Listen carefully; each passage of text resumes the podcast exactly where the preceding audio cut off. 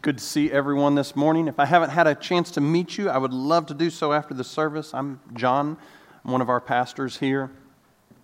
We're going to be continuing on through our, our series through uh, 2 Samuel. We're going to end up in 2 Samuel 9 if you want to go ahead and start grabbing that. But I hope everyone had a great Thanksgiving. We did. I, I got my, my final Thanksgiving fix last night. Um, I got my green chili made out of the leftover turkey. And uh, if you're not from Denver, you know, go, go to Steve's place. He'll, he'll show you what green chili is really made out of. But that's, uh, that's one of my favorites is, uh, is green chili over dressing. I don't know if y'all did that. Sarah, did y'all ever do that? No? Okay. I'm weird. But anyway, that's, that's, that's one of my favorites is uh, that after the Thanksgiving leftovers to throw some green chili over the uh, the dressing. But it was good. I hope everyone enjoyed. And we do, again, want to say welcome. I know we have family members um, and friends in town. We're glad y'all joined us for worship this morning. Um, but we are going to continue on through a journey through 2 Samuel. Where we started in 1 Samuel. We're actually going to go all the way through 2 Kings. But this is the story of, of Israel setting up a kingdom. And the whole time that this is doing, it's, it's just this echo that we hear off in the distance of Christ's coming kingdom and of Christ's first incarnation that we celebrate at Christmas as we begin that, uh, to think that way. And so we're going to talk today about David and his kingdom and what happened there. And I want to give you a, quick catch up, but also walk through um, 2 Samuel chapter 8. It's some of the nitty gritty of David's wars that he uh, was involved in to establish uh, Israel in, uh, to its greatest dimensions ever. So here's what's kind of happened David has become king, and he's consolidating his kingdom. So there were, there were some rival people who was going to rule after Saul, the first king. Um, and so there's some questions. David ended up very much coming to the forefront of that, and he, is, he has gotten power at this point. He has the army, um, and he has the might, and he is recognized as the ruler of Israel. And then he begins to expand his kingdom. And a lot of these dimensions that he expands it to are what was promised um, even beforehand when the people were about to go into the land. But the problem in chapter 8 is we see David doing exactly what God said in a way that was not very godly. So he was doing the right thing in very much the wrong way. A lot of times he was very unethical. He was, he was almost fear mongering um, to get power and, and make people fear him. So David led Israel to take over parts of Lebanon, what is now Lebanon, Jordan, into Syria, all the way to the modern border where it's at with Egypt right now. Um, David accumulates huge amounts of wealth during this time. So he is, he is conquering and he is stealing things um, from these places. Um, it got to the point that at one point he lines up an entire army where we think there's probably around 18,000 people. He lines them up into three lines. He actually takes measuring tapes to measure them so they're even, and then kills two of the three lines to send people back telling how horrible and how strong David is. So there's all these weird things going on. I mean, why he had to measure them, I mean, it's, it's odd. But we see a king taking power. And God used even this mess of David and oftentimes his unethical treatment of people to establish his kingdom. And then we start to see who David really is in chapter 9. And that's where we're going to be, 2 Samuel chapter 9. I want you to open your scriptures there. If you don't have a Bible, there are black ones uh, there in the chair backs in front of you. Grab that, it will help you as you walk through. Uh, you can turn to page 260 there. Um, if you don't have a copy of the scriptures, please feel free to take that home with you. We'd love uh, for that to be one of our gifts to you. So, as we start this, David is rich, he's settled, he's in power, the kingdom is expanded, he has everything he wants. And what do you think the first thing David would do in that situation would be? I mean, I can think, uh, you know, if you, you gave me the list, okay, you won the lottery, what are you going to do? I mean, I've got that list that would probably pop up within seconds in my head. But we really start to see, despite David's failures, the character of his heart come out in chapter 9. And so I want us to read through this. Um, 2 Samuel chapter 9, we're going to read through the whole chapter. And then I have five um, observations. A couple of them are going to be really short, a couple of them we're going to kind of unpack a little bit more. But I want you to hear this story of David and this very obscure man who we wouldn't even know. I mean, this, this doesn't fit the history. So, like the timeline that we're going through, this shouldn't be on there. It's just that God knew we needed to hear this. We need to hear this little story of what happened kind of on the side. This isn't the major timeline, but it's so, so important. And this has just resonated with my heart this week. Um, yesterday, all day, I just couldn't wait to get into this scripture again because it's so rich. It's so rich. So read with me. 2 Samuel chapter 9 says this And David said, Is there still anyone left in the house of Saul that I may show kindness for Jonathan's sake? So David had made a promise to Jonathan, his dearest friend, uh, Saul's son, the rightful heir of the kingdom, that I am one, not going to kill you, but two, I'm going to honor your family. I'm going to take care of your family when I become king. I'm not going to kill them, as was the tradition, to make sure there wasn't some rival um, claim at the throne. He promised, I'll be good to your family. So we see David willing to keep his promise. Verse 2. Now there was a servant of the house of Saul whose name was Ziba. And we'll hear a, uh, his name come up two or three times. This guy, he has no spine. Whoever's in charge, that's who he's for. That's who he's with. He just flip flops all the way through this book. Now there was a servant of the house of Saul whose name was Ziba, and they called him to David, and the king said to him, Are you Ziba? And he said, I am your servant. Verse 3. And the king said, Is there not still someone of the house of Saul that I may show the kindness of God to him? Ziba said to the king, There is still a son of Jonathan. He is crippled in his feet. Verse 4. The king said to him, Where is he? And Ziba said to the king, He's in the house of Machir the son of Ammiel at Lo Debar. Now, pause for just a second. We'll come back to verse 5. Lo Debar, we don't know where that was, and there's probably a very good reason for that. This, this is not a name, um, you know, that might be a, a, name that is just a place, something like Denver, where I'm from. I know that uh, Sarah's from there as well. You know, there's, there's kind of, we don't really know the history of that. This is a word, okay? This is, this is like a town um, that I drove through once and that was too much, uh, in Texas called Plainview. You want to know why they called it Plainview? Because ain't nothing. I mean, it, nothing. All right, this is Lo Debar. Lo in Hebrew actually means no or not. Debar means a word, a thing, or place. This is literally called nowhere, or nothing, or nobody. There is, I mean, it doesn't get any worse than Lo Debar all right? It is nowhere. So we are literally going to be talking about a story of the dude from nowhere today, all right? So verse 5, let's, let's keep going and see this man's story. Then King David sent and brought him from the house of Machir, the son of Ammiel, at Lo Debar, just to make sure you didn't miss it that he's from nowhere.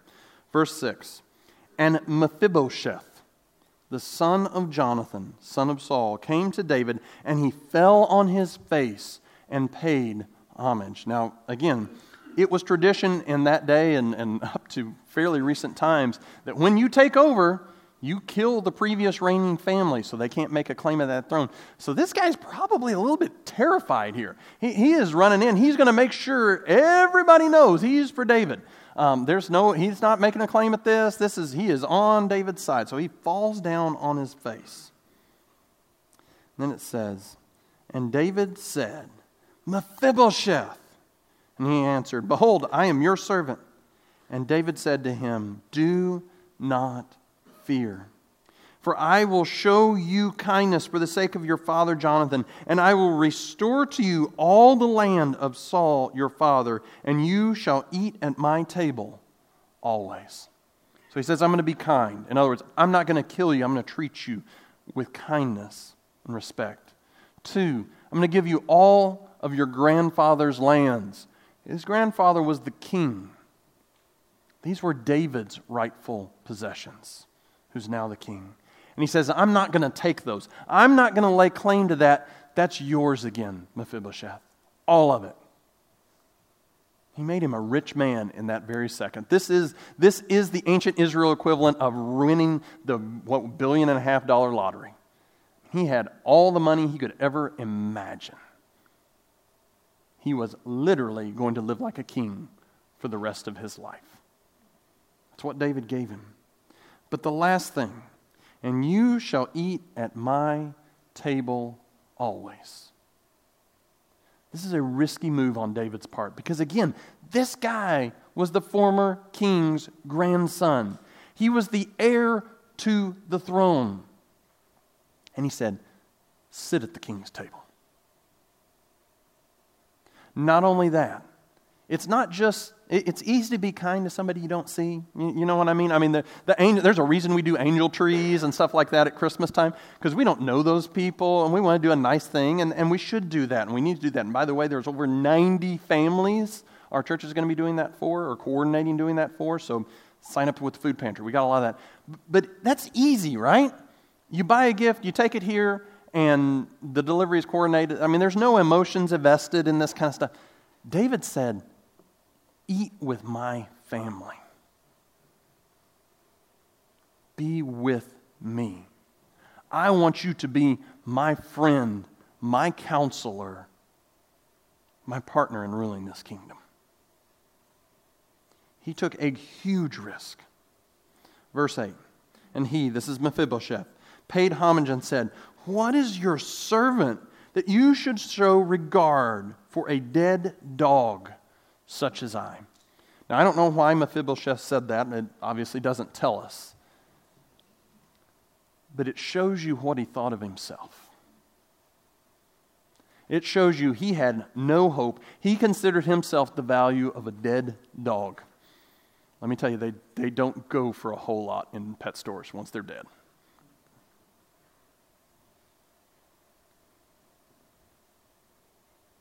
Mephibosheth realized he had nothing. He had no claim. He had nothing to give, nothing to offer. And David says, Sit at my table. Let's keep going. Verse 9. This is the working out of what David's already said. Then the king called to Ziba, Saul's servant, and said to him, All that belonged to Saul and to all his house, house I give to your master's grandson. And you and your sons and servants shall till the land for him, and shall bring the produce, and your master's grandson may have bread to eat. But, in other words, he's going to have everything he could ever want. I want you to make sure of that. You take care of the land for him. You're going to run it. You're going to be the steward. You're going to run all this stuff. But he's not going to need to eat it because, but Mephibosheth, your master's grandson, shall always eat at my table.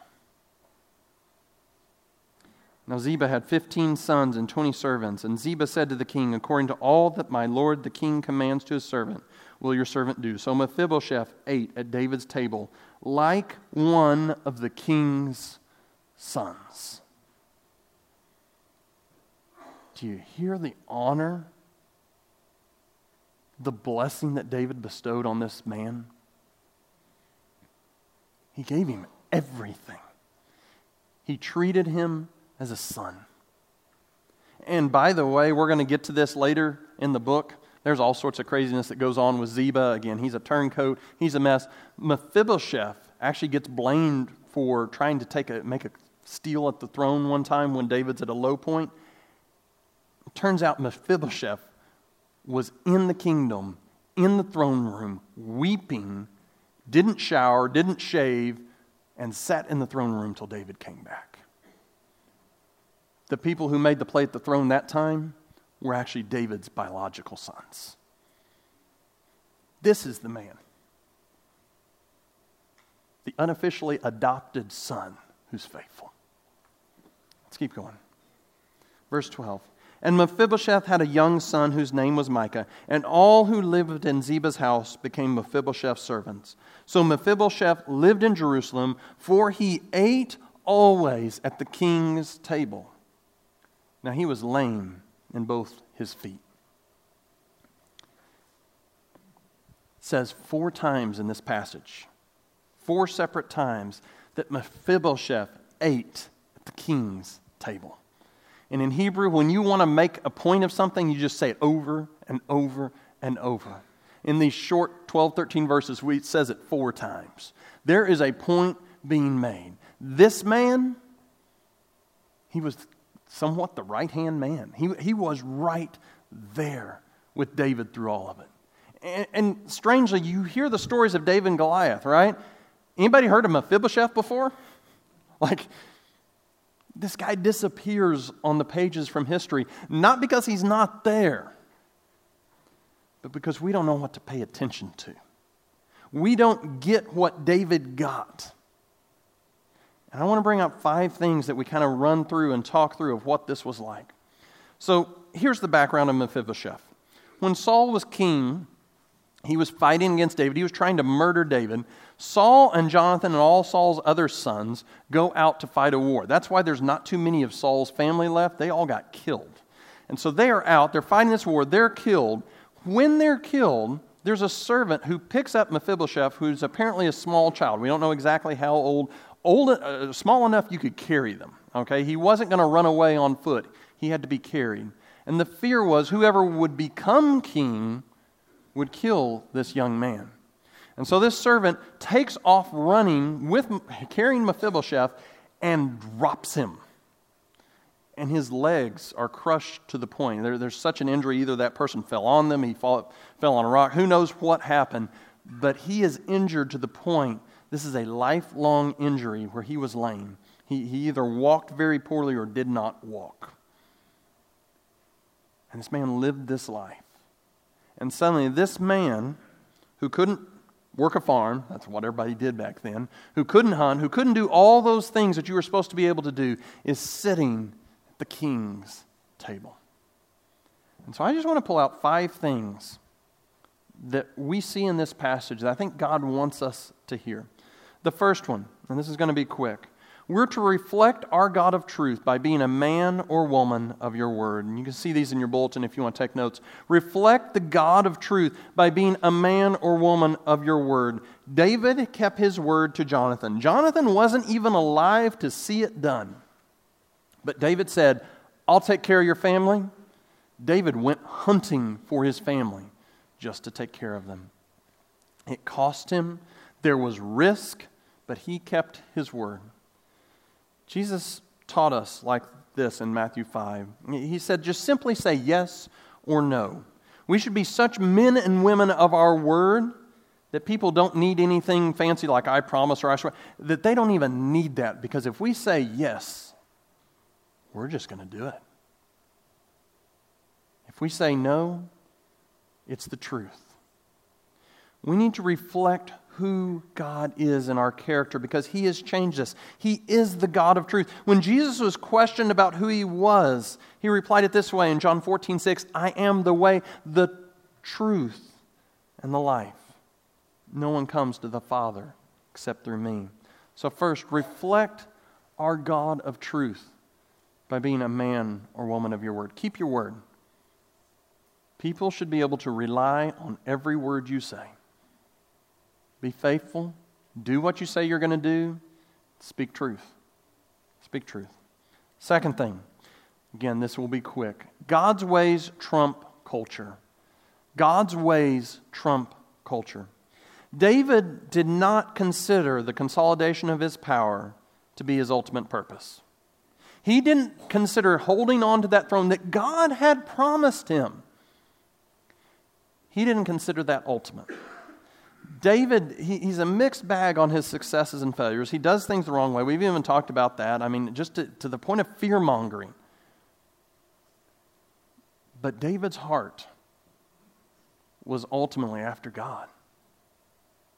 And so, in a culture that would say, kill all of the former king's family, put them out, at least get them away and banish them, he says, No, I'm going to show kindness.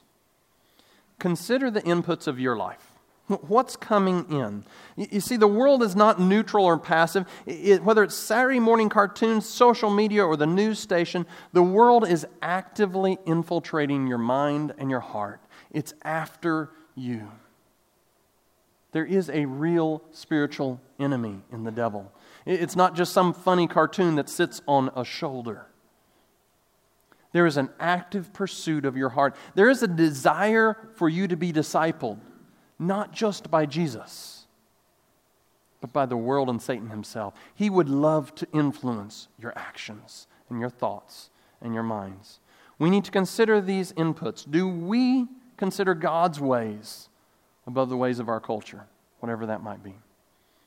So, first, reflect the God of truth by being a man or woman of your word. Second, God's ways always trump culture. And third, We're going to camp out here a little bit longer. Incarnate. We're going to come back to that word, so just, just work with me here. Incarnate the love of God by being intentional to honor those with disabilities and special needs. Incarnate the love of God by being intentional to honor those with disabilities and special needs. So l- let me break down what I even mean by that statement, and then we'll talk about that and apply it a little bit. First, that word incarnate is chosen very, very specifically. When we talk about Christmas, the theological word for this is the incarnation.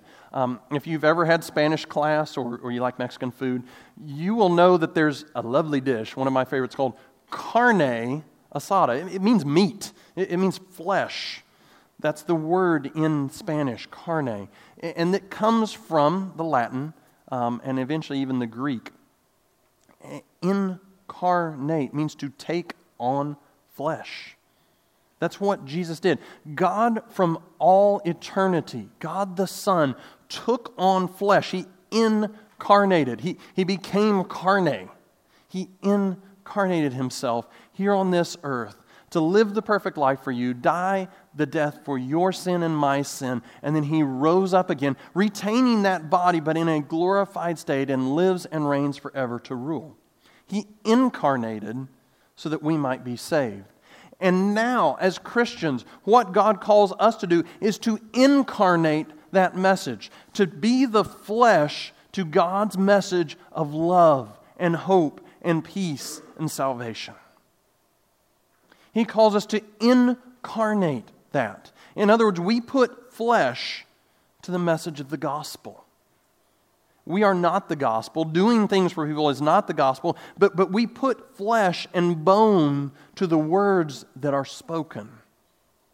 And so we need to incarnate the love of God. We need to show that love of God. And, and, I want to particularly highlight, just because this happens to be who was in this passage, it was a man who had a disability. He was lame in both his feet from the time he was a young child. And societies across this globe have always looked down their nose at people who might not look and walk or even think like the majority. And David, in one of his good moments, absolutely blew that out of the water. He didn't take Mephibosheth and say, Oh, you're lame. Let me do some nice things for you and then get out of my sight. He said, No, sit at my table. He treated Mephibosheth as a son. He treated Mephibosheth as, and this is a really important word, he treated Mephibosheth as a full person. Not a half person, not a person who we need to care for and have some pity for. He treated him as a person, he treated him as a man. I think back um, to my college days. I, I, had the great privilege of getting to do um, a, a, couple of courses in the Middle East. I got to go to Israel, Egypt, a few other places and study. And one of the uh, times I got to do that, there was a woman who was in a wheelchair. And uh, she was coming back to get her education because she had not been able to do that at a typical time. And she and her husband went with us in there and studied. And we, we at the first of that trip, it was really um, awkward. Okay, so what do we do? We're on a bus, and it wasn't a wheelchair accessible bus. and so it's like, okay, what are, what are we going to do here? She, and she could not walk at all. And um, so her husband started carrying her on the bus, and then we'd fold up the wheelchair and bring it on. And the first few days, it wasn't that big of a deal. We, you know, we kind of walked down the path and we'd take turns if there was a hill or something like that, helping push her wheelchair. And then we got to the first archeo- archaeological site. Now, there is no path, there are no stairs. You're climbing a mountain.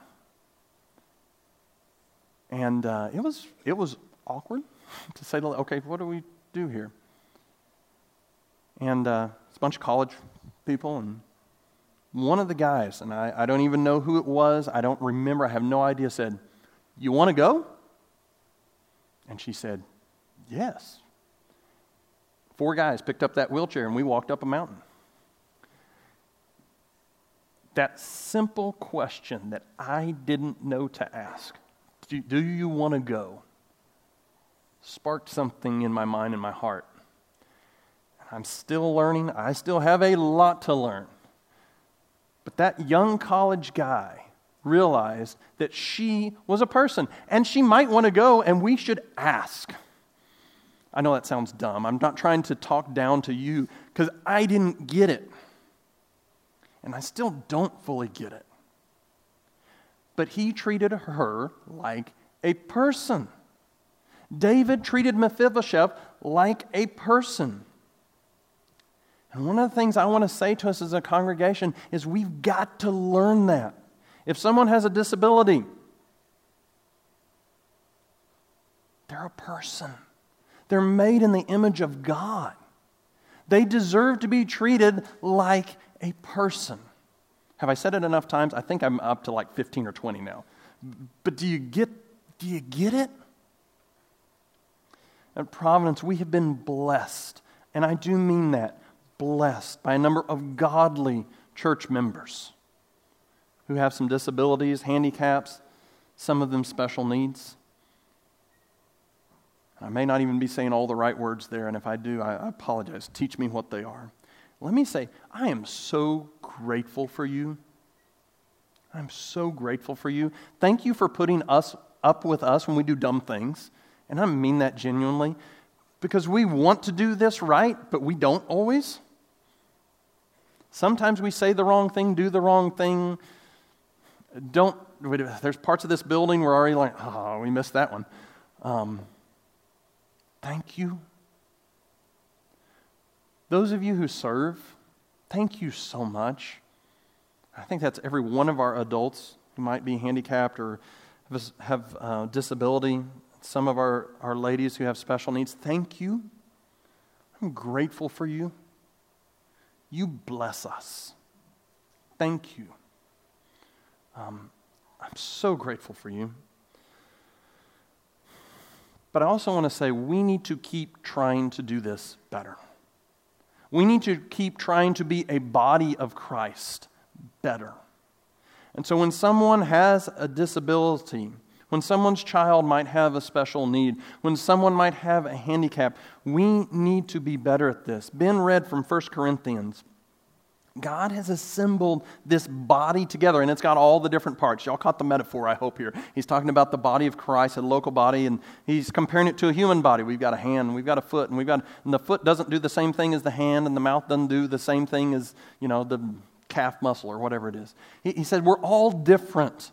But God has put us together for a reason, and we're to function as one body. And so the hand can't get cocky and, you know, say, oh, I don't need that other, you know, I don't need lefty here. We're a body. And sometimes we need to hurt together a little bit.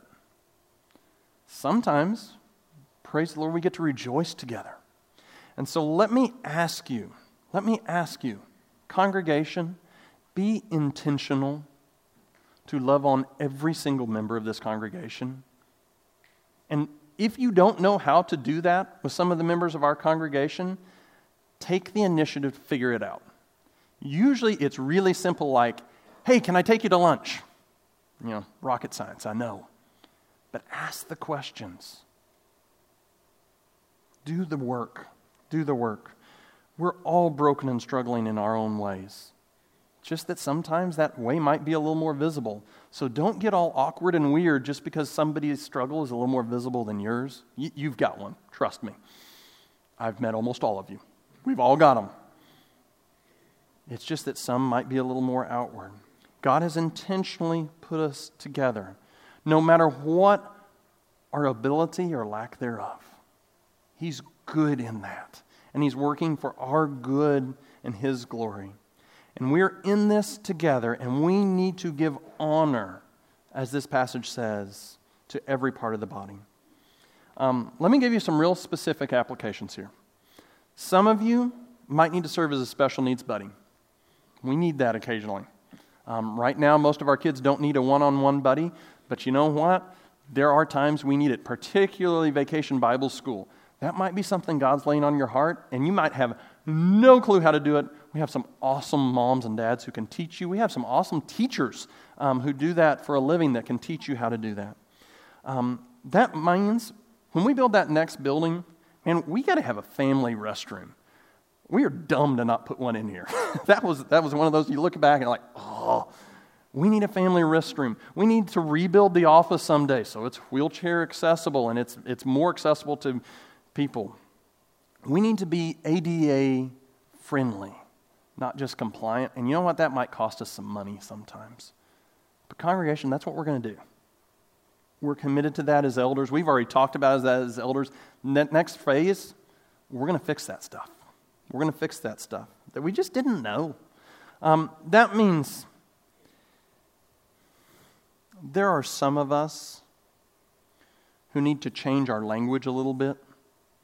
Um, there was a day when the term clinically retarded used to be used, and that term was, was co opted into our culture, and it was used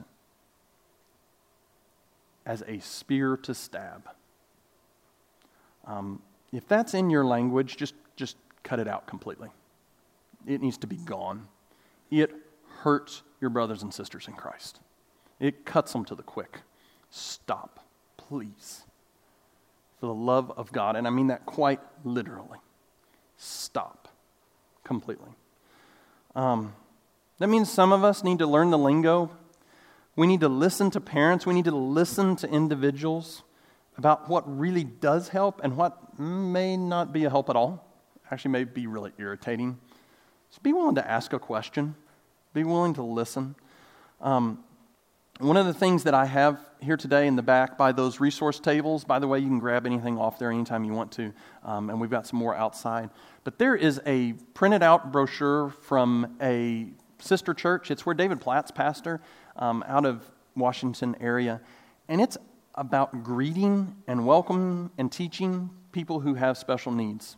Um, let me encourage you if you are a greeter, pick that up on your way out. It'll take you 15 minutes to go through. But for the rest of us that may not be greeters, you need to be a greeter. Two, um, some of y'all caught that. All right. Um, two, if you don't know what to say and you feel awkward and weird talking to somebody who might have special needs, grab that book. There's a page that says, Don't say this, do say this. That's instructions I can follow, all right? Just grab that. It'll take 15 minutes and it'll be really, really good for you. They're on the back on your way out there. Um, it means some of y'all may need to head with me to Central Asia this summer because this is what we do. We share the hope of Jesus Christ with people who are completely hope, with, with the Mephibosheths of our modern day. They're rejected in a society that used to be Russian, um, that said if you're not productive to society, if you're, it was a communist society, if you're not productive, you can't add to the state, you're out. And so they were rejected. It's a version of Islam that says if you have a deformity, even a disability, if you can't walk, you're out because you're cursed by Allah. By the way, you and your entire family. And so we go and say, You're not cursed by the real God. The real God loves you, and He sent His Son to die for you. There's good news. That's what we do. Some of you may need to go. All right, number four. I need to go a little faster here. Number four, hospital, hospitality, generously, and generosity. I can't. Let me just start that one over there. All right. I was still on the old point. My brain was going there. Hospitality and generosity are marks of being a Christian. Hospitality and generosity are marks of being a Christian. Sometimes we get this attitude that I'm a Christian, I'm good, I've trusted Christ, I don't need anything else. And, and, and, there is a sense in which that's true. We're saved by the blood of Christ alone. But if we've been saved, Christ changes our heart and he calls for a transformation of our lives. It doesn't mean we work to be saved, it doesn't mean we work to stay saved. It means he is working in us. And sometimes we kind of pat ourselves on the hand or the back and say, Oh, goody me, I didn't lie today. or goody me, I didn't do that. No, there should be characteristics that mark you as a Christian. It should be characteristics that make you look like Jesus. For instance, Jesus said, They're going to know you're my followers because you love each other. I loved you. I'm known for love. You love each other. Ah, they'll make the connection. There's other places where it says so strongly that if you don't love the brothers and sisters, you don't know God. It comes hard. These character qualities that our Christ likeness mark us. That's, that's how people know we're Christians. And two of those that we often forget are hospitality and generosity. When David went to honor someone, what's he do? I've got you all this stuff. I'm going to take care of you. Got all this. Now come to my table. Eat with me. Come to my table. Not just once, over and over and over. Hospitality is, is not an instant, it's a trait, and it's achieved when, when our good is, is put on display. What Christ has created in us, not in and of ourselves, but what Christ has created in us, it, it bleeds out, it oozes out. It, it's not a season of life, it's not a certain time, it's not a, a holiday. Hospitality is the character trait of that incarnation of the gospel we talked about before. It's incarnating the love of Jesus. We talk a lot about love, but hospitality and generosity is when we show that love. This is when that love is lived out. And it's not just about having people to your house, but that's a really big part of it. It's an attitude of welcoming people into your life. It, it happens at work when you include that guy or that lady in the office in lunch. It happens at school when you leave your normal spot, students, to reach out and intentionally meet the person that doesn't fit in. It happens at the grocery, grocery store when you intentionally engage to give a hand to that mom who's just having the day happens at the gym when you start the relationships. College students, it happens when you take time to listen and really care with those who are fighting aloneness and are hurting. Let me ask you to be honest with yourself. Just a moment, a little bit of introspection. Who's been at your table this month? I, I mean that very literally. Who has been at your table this month?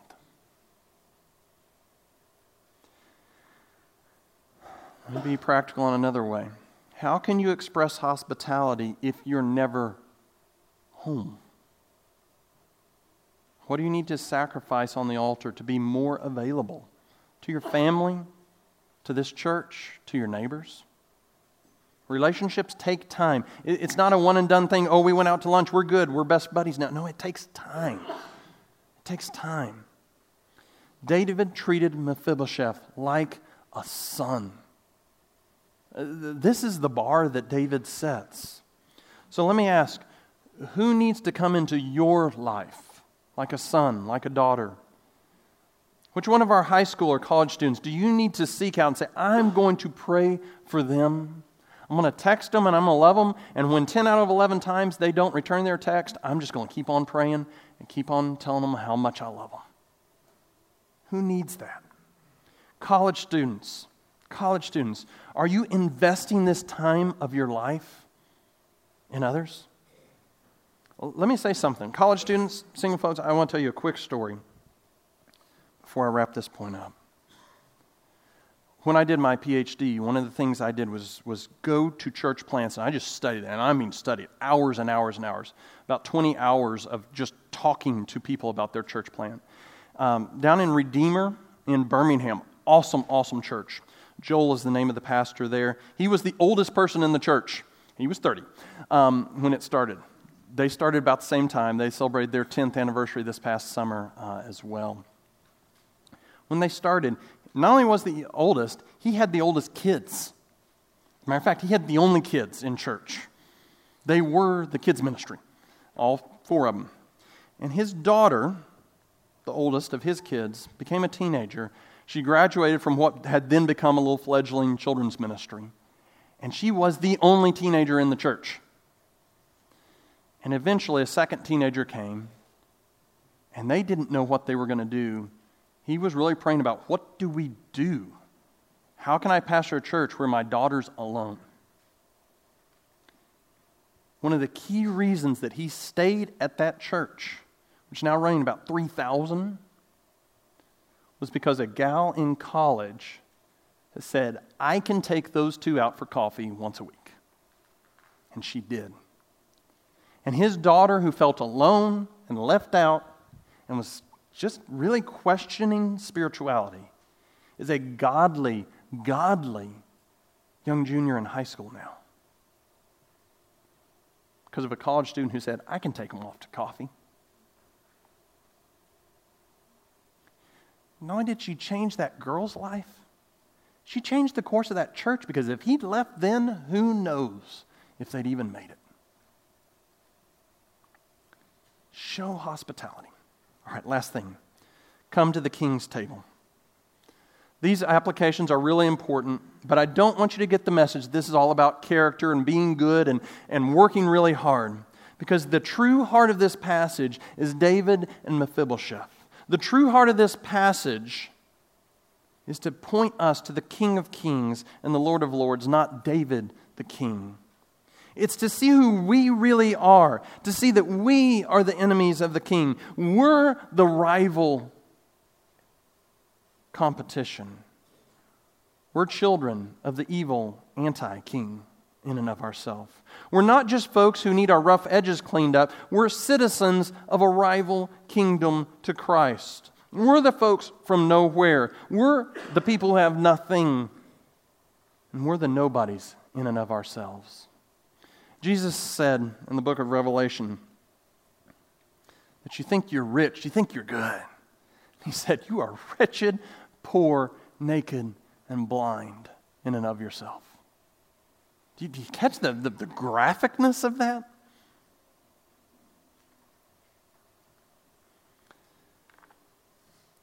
But the king, I don't mean David, I mean Jesus, the King of the coming kingdom, has sought us out by name, just as David called out for Mephibosheth. King Jesus has called out for you. He's snatching people out of the rival realm to build a people for himself, to make his own kingdom. And he's calling folks just like me and just like you. And he calls us from no place to his place, to eat at his table. Do you think it's an accident that one of the ways Christ's kingdom is described is the marriage supper of the Lamb? Christ is calling you to eat and dine at his table. That same passage in Revelation where he calls us wretched and blind. He also says, I'm standing at the door knocking, and he says, Whoever will open the door, I will eat with him. He is calling to you. And he says, Come to my table, and when you won't, I'll even come to yours. So listen to the Father who sent his perfect Son to live a perfect life for you, filling all his righteous demands, die for your sins, raise up from the grave, and calls out to you to express your faith, to trust him, to repent, which means turning from your sins to him, turning from our ways to Christ's ways, to look to him and be saved. And sit at the table and feast with the king. So today, whether you're still a rebel in another realm, and you need to come to Jesus for the first time, or you just need to settle into the table and stop wiggling around and squirming out of the chair, just like the little ones at Thanksgiving. Come from nowhere to the table of the King. Let's pray. God, thank you that despite our crazy stubbornness to rebel against you, you seek us out by your grace and your kindness, and you draw us and you call us not just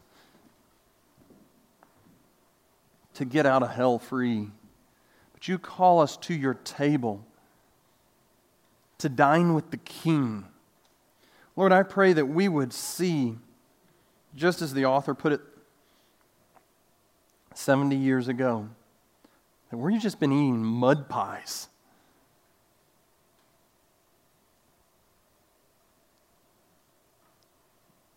Down by the creek, when you're calling us to the glorious seaside retreat. Or may we give up on our sin and turn to you, Jesus, whether it's for the first time or for the 400th. Draw our hearts to you, King Jesus. It's in your name we pray. Amen.